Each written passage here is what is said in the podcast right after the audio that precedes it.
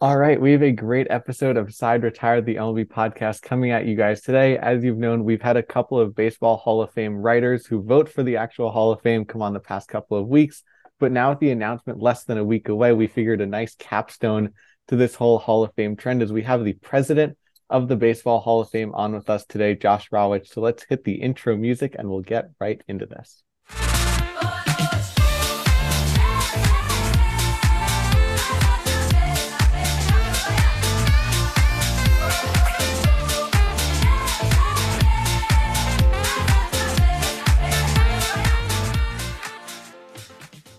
Hello and welcome to this edition of Side Retired, the MLB podcast. It is Dylan Campione joined alongside Matt Potter and Harry Kilman. And guys, we have a really special episode today. Before we introduce our guest, how are you guys doing? I'm doing well. Get ready to interview a fellow Hoosier, but yeah, absolutely. I'm, I'm, I'm doing I'm doing well too. Still no sign of sun in South Bend. I know the last time I was on an interview, we hadn't seen sun, and I still haven't. So waiting for that day, hopefully soon.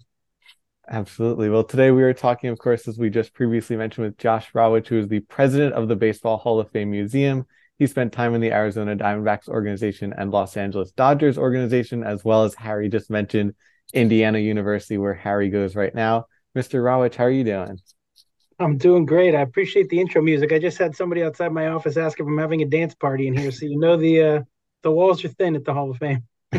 Absolutely. So I think the main question, and probably haven't listened to one of these interviews before, but the main thing we tend to ask, and it's sort of an open ended, you're going to get to lead where this conversation goes type of thing. But most of our audience is high school, college, and maybe a little bit older than us and don't really know much about the sort of baseball industry. How did you get to this sort of great position that you're in right now and that sort of career journey that you've been on? Man, so much of it. Um, it's it's there's no doubt. Obviously, luck plays a role in anything. And and when I was in Harry's shoes, a freshman in Indiana, I took an intro to sports management class, and uh, the professor said, "Don't be afraid to send your resume to your hometown team. You never know what'll happen." And I grew up in Los Angeles and was a Dodger fan, and somehow um, fired off a resume and got an interview and landed an internship, which um, is uh, just a crazy thing to think about. You just that wouldn't happen for a freshman nowadays, but the world was different in 1995, and um, far less people going for these sorts of roles. And and then once I got my foot in the door, I really never, never, never walked out. I mean, I've been in baseball since I was 18 years old. Um, love the sport as much as probably all you guys do, and um, it's been a huge part of my life since I was a kid. But started as an intern and have slowly worked my way up into into this role here in Cooperstown. Awesome. So I guess kind of digging a little bit deeper into that, um, like some advice, I guess maybe that you would give to someone who's trying to break into the industry, because you, like you've said, it's it's changed drastically. How there's probably not as many opportunities for for people in our shoes. Um, you know, where most of the opportunities are probably for seniors or graduate students or graduates of college. Um, I guess what what would you give advice to people like Dylan, Harry, or myself trying to get into the baseball industry? You know, very, you know, in, in various different capacities. Yeah, I mean, there the the opportunities are harder to get, but they are definitely out there. I mean, certainly the fact that now, I mean, what you guys are doing, creating a podcast, you you've created something for your resume. Volunteering. I remember when I was a freshman, before I got my internship uh, at the Dodgers, they had the student athletic board at Indiana, and it was literally nothing more than just, I think, setting up for for the tailgates and whatever, helping do just anything that you can do to put stuff on your resume. And I, um, I have a nephew who's in your guys' shoes as well. He's a sophomore now, but he he didn't he didn't know anybody, and he fired off a resume and got an internship at a spring training complex at, at ASU, and then wound up leading that to a, a, a operational job at the Oakland A's. So I mean, they they are out there. I'd say that the best advice I can give is. Um, go out and you got to make your own luck. You got to you got to reach out to people, whether it's LinkedIn certainly one way, but finding people on social media the way Dylan found me or staying in touch with anybody. I mean, we you will be surprised how many people remember when they were in your shoes. They want to help somebody who's who's young and and eager, and then um, just keep building this this database of people you know. Stay in touch with them, and um, the opportunities are definitely out there. Frank, frankly, probably more internships than when I was when I was going for it, but um, just far less people interested. So it's it's daunting, but don't be don't think you have to know somebody. I mean, a lot of people make you feel like, oh, if you don't have any connections, you can't get in. I didn't have any connections, and I somehow landed in my dream job at 18, and I've been doing it ever since. So, um, yeah, do, there's a lot of easy things you can find online, whether it's through, like I said, LinkedIn or social media, but there's also old school. Pick up the phone, make a phone call, and hey, ask, hey, who's who's hiring the? Can you let me know who the intern manager is at the Mariners for marketing? And they'll let you know, and then you send them an email, and you've immediately jumped ahead of 500 people who's who just went on Teamwork Online and sent it in that way. So I could probably give all sorts of endless advice, but that's probably enough uh, grandstanding for the moment. Yeah, I mean, it'd be remiss of me not to ask how you know being a Hoosier really set you up, but you know maybe we could go a little bit more broadly and say how really did your undergraduate experience really help you and propel you into a career in professional baseball? You know, more so on the executive side of things.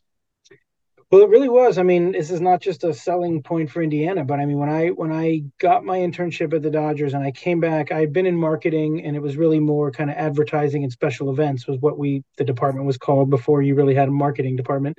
Um, and when I got back to IU, I spent my junior and senior year in the sports information department, which, for those who don't know, is essentially the kind of PR department for for IU athletics. So I wound up getting to do all sorts of cool things with Indiana football and basketball, but I also got to work with Indiana soccer and Indiana baseball and Indiana wrestling.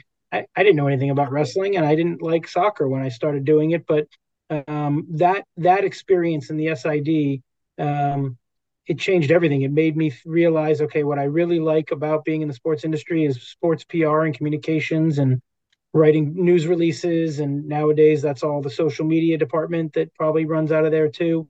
So it's um, that really set me on my path because then when I when I graduated college and again kind of dumb luck and timing, the Dodgers had an opening right when I was graduating college.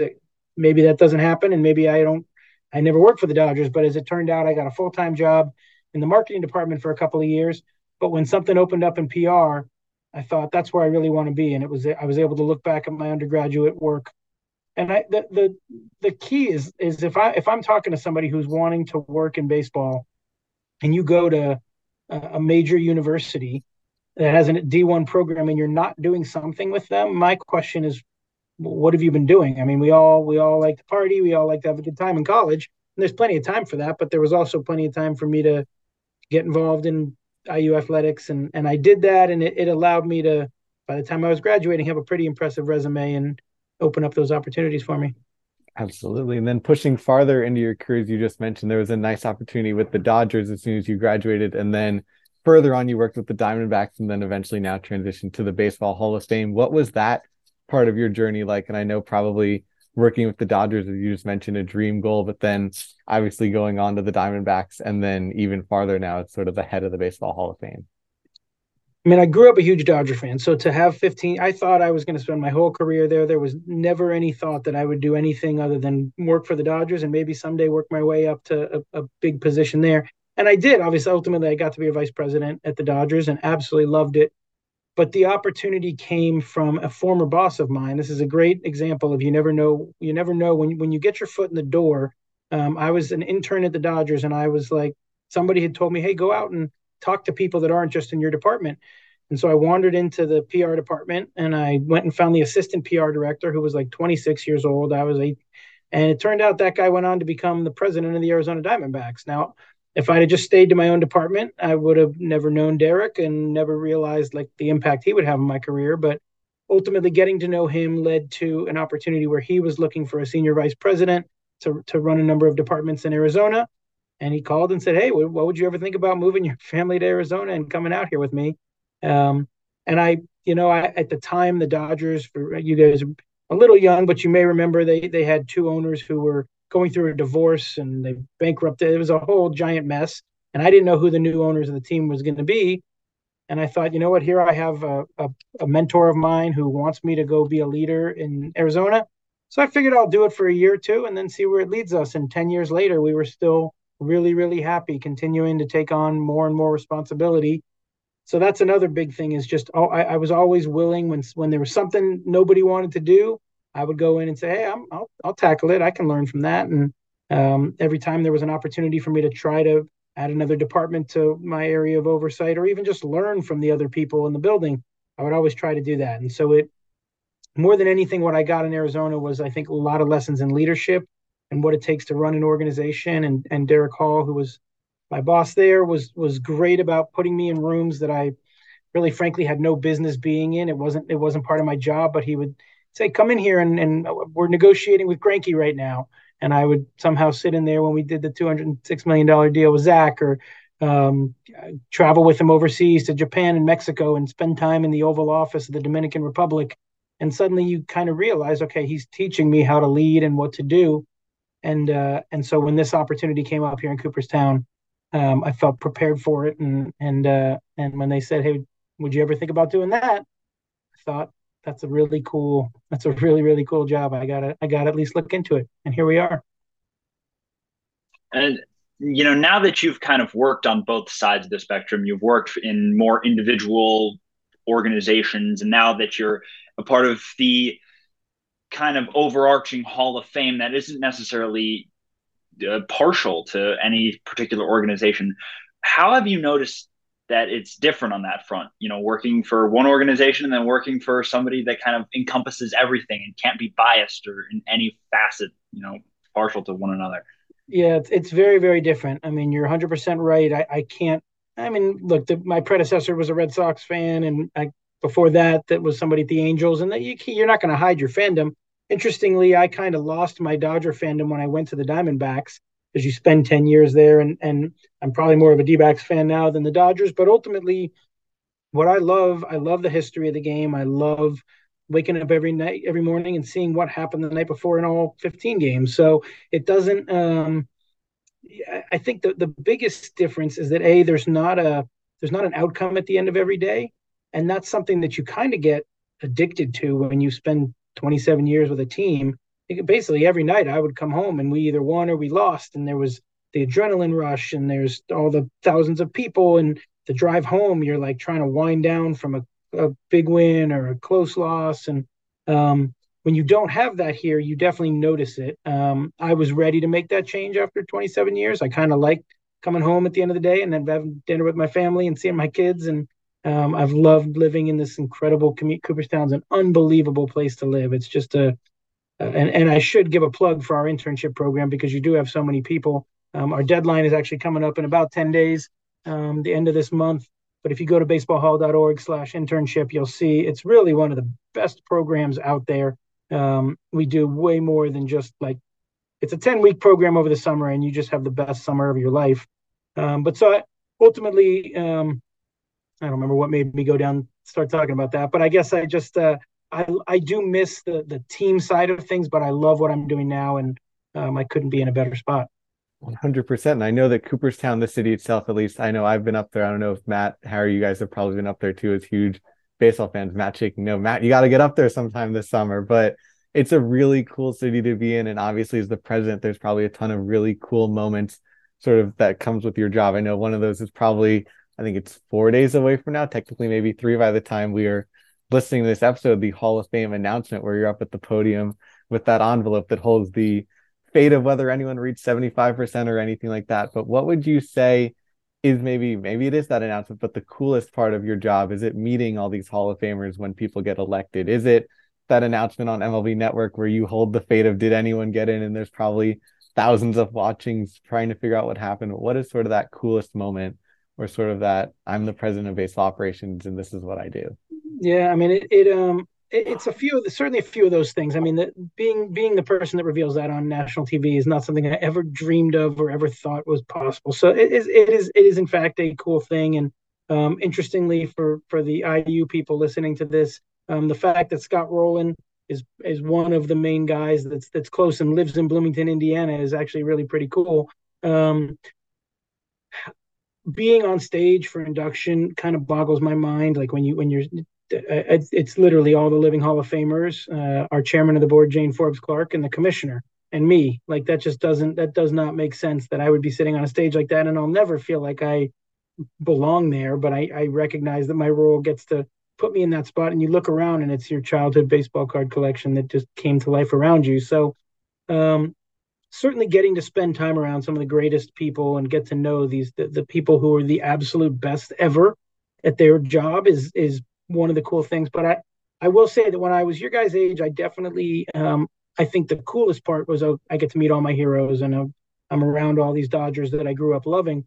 And I think as time has gone on, what I've what I've really come to love about this job and the ones before it is that you you because of this this logo on my chest, because of who I represent, you you do things every day that people are going to remember for the rest of their life. Like I, I might just walk into the plaque gallery and say hello to somebody and and tell them, give them a, a pack of baseball cards, and they're going to remember that. Hey, the president of the Hall of Fame came and get, or introduce them to their favorite player, or even just send a note on letterhead that they're going to keep because of what it my position says it is. Is just to be able to have an impact like that. Um, it's less about kind of hey, who's famous that I can get to know, and more what kind of impact can you have on all these people who love the game? It's uh it's a really powerful thing. And most people most people go their whole lives and don't get to work in, in positions where the things that they do that are part of their everyday life are things that people are going to remember for as long as they live. That's a pretty crazy cool thing. Yeah, totally like building off of that.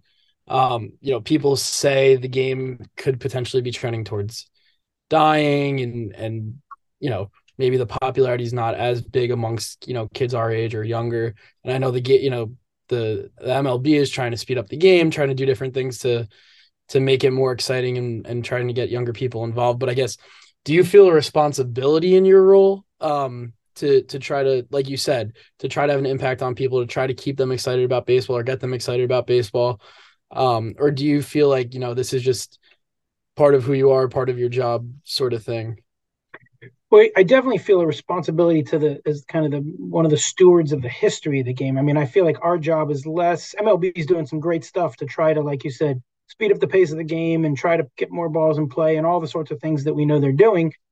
We don't obviously have any say in that, but our job is to document the history of that. And so, I mean, things like the PitchCom, the ear earpieces, or the big bass, I'm sure will wind up bringing in artifacts that help tell the story so that 30 years from now when someone looks back and says wow baseball really gained popularity back in the, the 2020s you'll know why. And so i do feel that responsibility um, and I, I do think look i've got a 12 year old who loves the game uh, insanely. I mean he's on mlb the show all the time and he's playing nonstop and i just i if you watch the wbc in march you would not say that the sport is dying if anything you'd say it's growing globally and it's um, yes, there are more sports to choose from. So back when baseball was was drawing huge numbers in TV ratings, you didn't have the internet to deal with. You didn't have MMA or skateboarding or X Games or whatever random. There's a lot of new things that are taking people's attention, but baseball is still.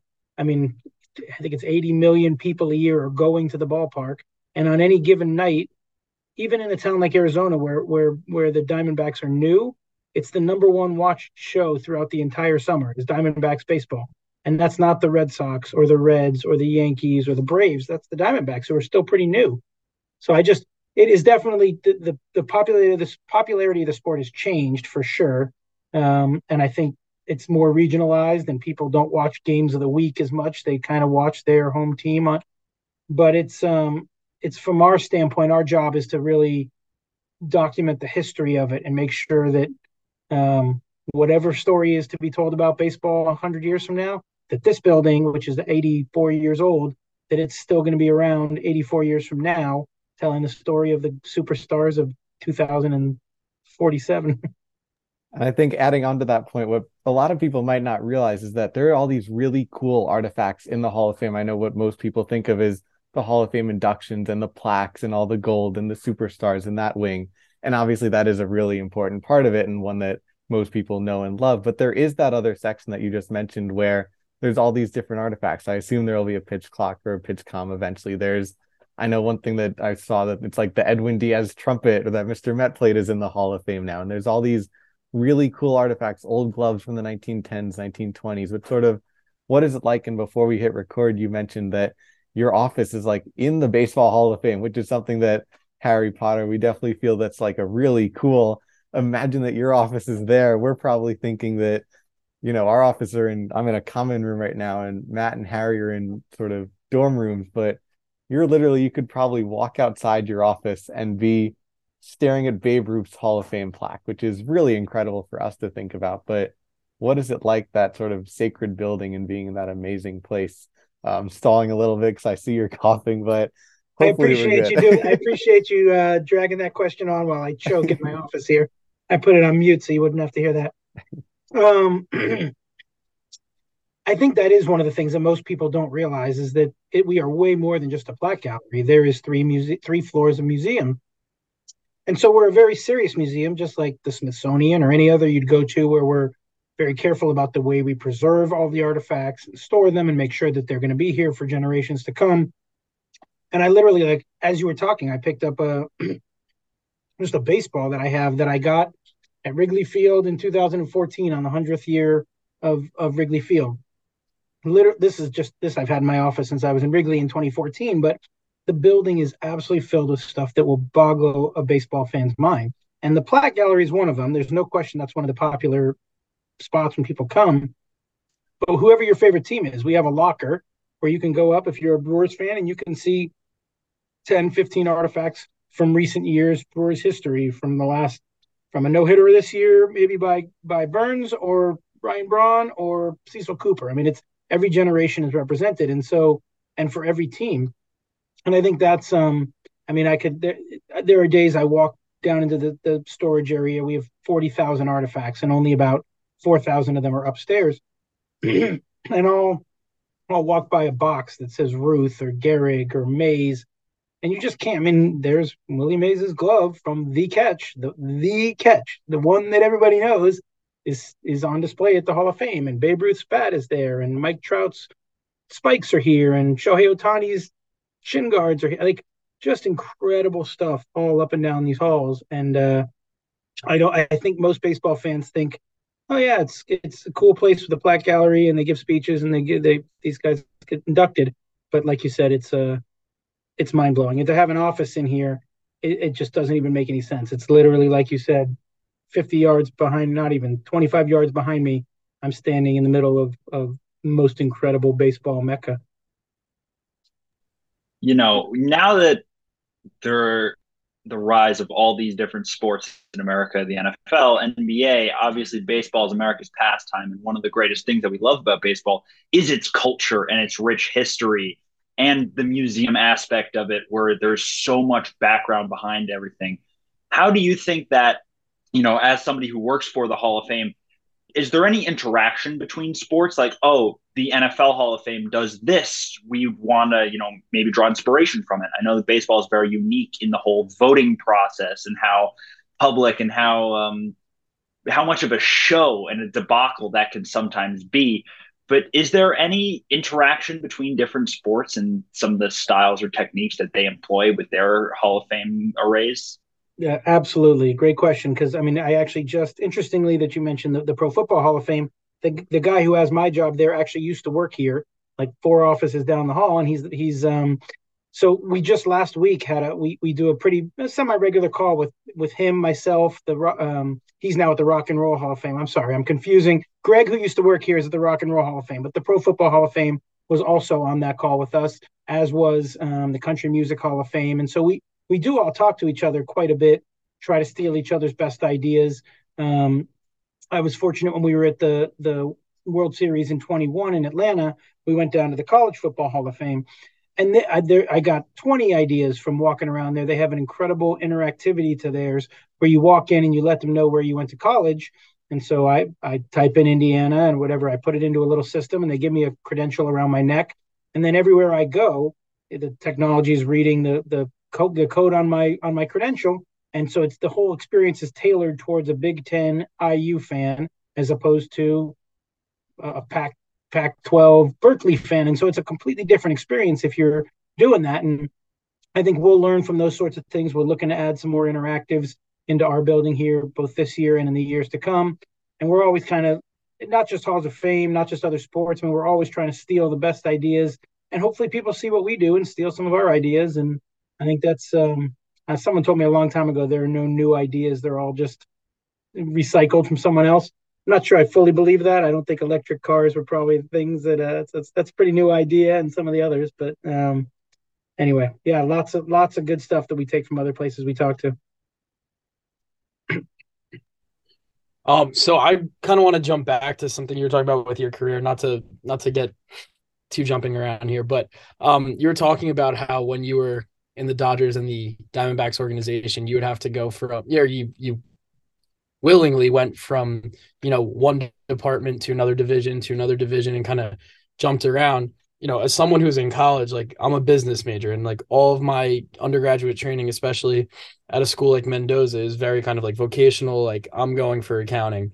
Um granted like we have the liberal arts and like you get you get a good deal and i think that's a lot of schools but you know what how much of a challenge i guess would you say it is? And i guess you know this was probably later on in your career so your your undergrad and, and your education may not have played as much of a role but you know going from marketing to finance to pr to you know baseball operations would you say that was a big challenge? I'm sure there was some you know some some of somewhat of a challenge but yeah, I mean, it definitely. If you're gonna, part of what the challenge is is convincing the other group that you know what you're doing. Like you, when I went over to PR, I had to convince them that I wasn't just a marketing person, and so that took. I, I can remember the project that I did that made the guy in PR look over and go, "Hey, you know, you probably should be in PR." It was, but like, I, it, it is it is hard. But one of the best pieces of advice, actually, um, the same person who who I cited before, who told me like, go go talk to other people around the building, is get a broad based background, like pay attention to the other departments. And so when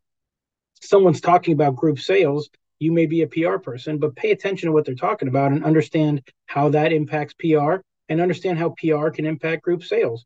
If you're in sponsorship, but somebody's in community affairs, like talk to each other, understand it. And I think it does the more you the more you kind of get a grasp of the big picture of what's going on in a building, the more you can relate to other people's challenges. And then if the opportunity comes up, you can you can jump over. And I could tell you, like when I was, what really when I when I first started working in baseball, I thought I wanted to be a general manager. Like that's what I actually thought I wanted to do. And I sat down with the Dodgers GM and I asked him how could I how could I be in your shoes one day. And interestingly, um, 15 years later, I guess it probably would have been maybe yeah about 15 years later. The GM of the Dodgers, Ned Colletti, was like ready to move me over to baseball ops. We talked about it. I was going to come in and kind of completely shift from from being the vice president of communications to basically being one of his right hand people in baseball ops. As it turned out, the Diamondback opportunity came in like a month later, and like I said, the team was being sold. It all it went, but there was, I mean, I earned the trust of somebody in baseball ops to think, hey, you know what?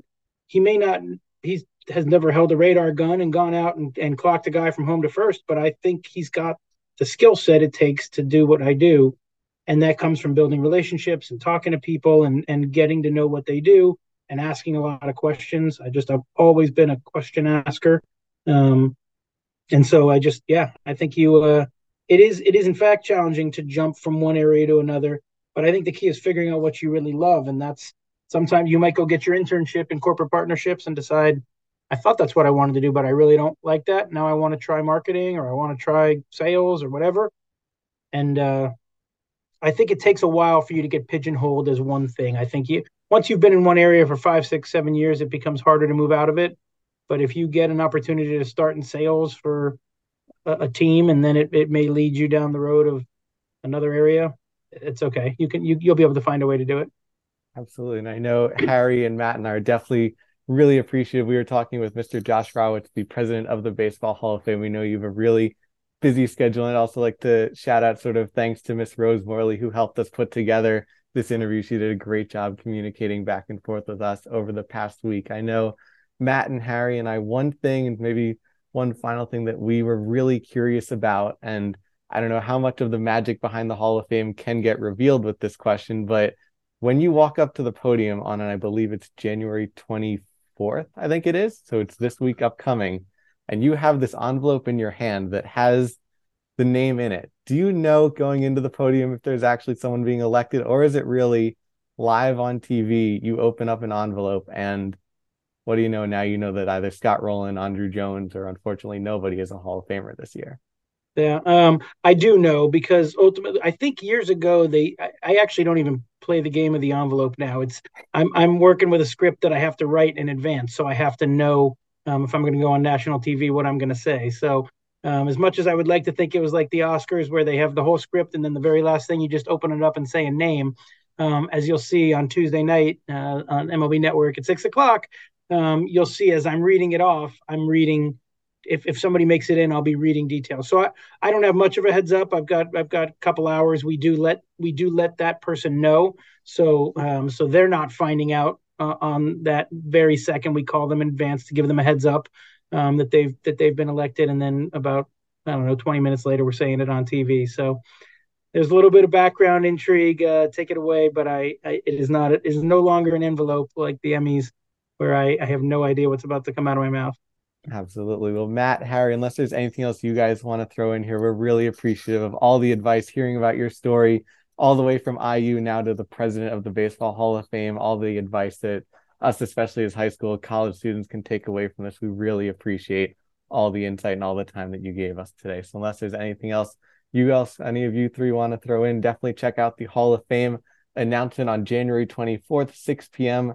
MLB Network, you will hear Mr. Rawitch hopefully announcing at least one, if not more, names entering the Hall of Fame. Scott Rolen, who knows the Indiana connection? Let's see if that happens this year. But unless there's anything else you guys want to throw in, uh, just to thank you guys for having me on. Really appreciate it, and uh, good, good luck. I, am happy to hopefully see all of you guys at Cooperstown when you come out and visit. Maybe some of you guys will be our intern one day, and you'll say you heard about it on uh, on this podcast itself. Sounds great. Thank you so much. Thank you. Thank you, back, guys. Great news. Side Retired is now partnered with SeatGeek. For all ticketing needs, go to SeatGeek.com and use promo code Side Retired Pod in all capitals for $20 off your first order. We've got you covered from all things ranging from sporting events to concerts, including the MLB and NFL. Yes, this means we're officially taking you out to the ball game. And now for the rest of today's edition of Side Retired Podcast. Well, Harry, that was a great interview just now, talking with Josh Rawitch of the Baseball Hall of Fame, talking about his career journey that has now led to to a great position. Your thoughts on our conversation? I thought it was fantastic talking to a fellow IU alum, and we really learned a lot just about how it is going into the business of sports and all the different components of it. Working for a team, working for the Hall of Fame. I thought it was a fantastic episode and really a must listen for all those who want to get into the sports industry. And this is sort of a new approach to an episode talking about people's careers. If you really enjoyed that, please let us know and we'll try to book more guests like this. Obviously, we'll continue talking fun baseball, but for more content like this and great interviews upcoming for Dylan, Harry, and Matt, until the next time, the side is retired.